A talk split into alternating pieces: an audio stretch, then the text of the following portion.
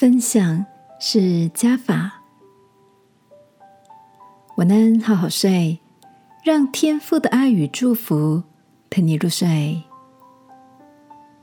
朋友，晚安。今天的你跟谁聚聚了吗？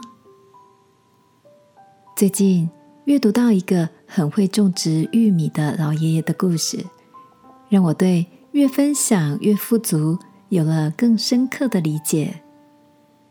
报道说到，有一位种玉米的老农夫，连续好几年拿到全国玉米比赛的第一名，吸引了许多人上门来请教如何种出漂亮、肥美、好吃的玉米的诀窍。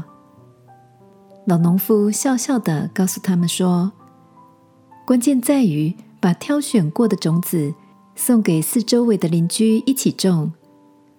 这是因为玉米的授粉很容易被附近的玉米田影响。当四周围都是精选过上等的种子，就能种出口感好又香甜的玉米。所以，当玉米爷爷把筛选过精良的种子，分享给邻居，同时也为自己的玉米田预备了最好的种植环境。看着这则讯息，我想象着我们的心也像是一块玉米田。当我们乐于分享所收获的美好，周边人的心田也拿到这份爱与美善的种子。当四周围都是乐于分享爱的心田。我们的心也正是在这样的丰富与滋润里成长，不是吗？我很喜欢耶稣告诉我们的：“你们要给人，就必有给你们的。”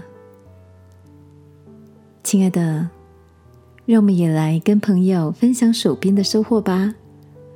不管是食物、日用品、学到的知识、美善的故事，相信。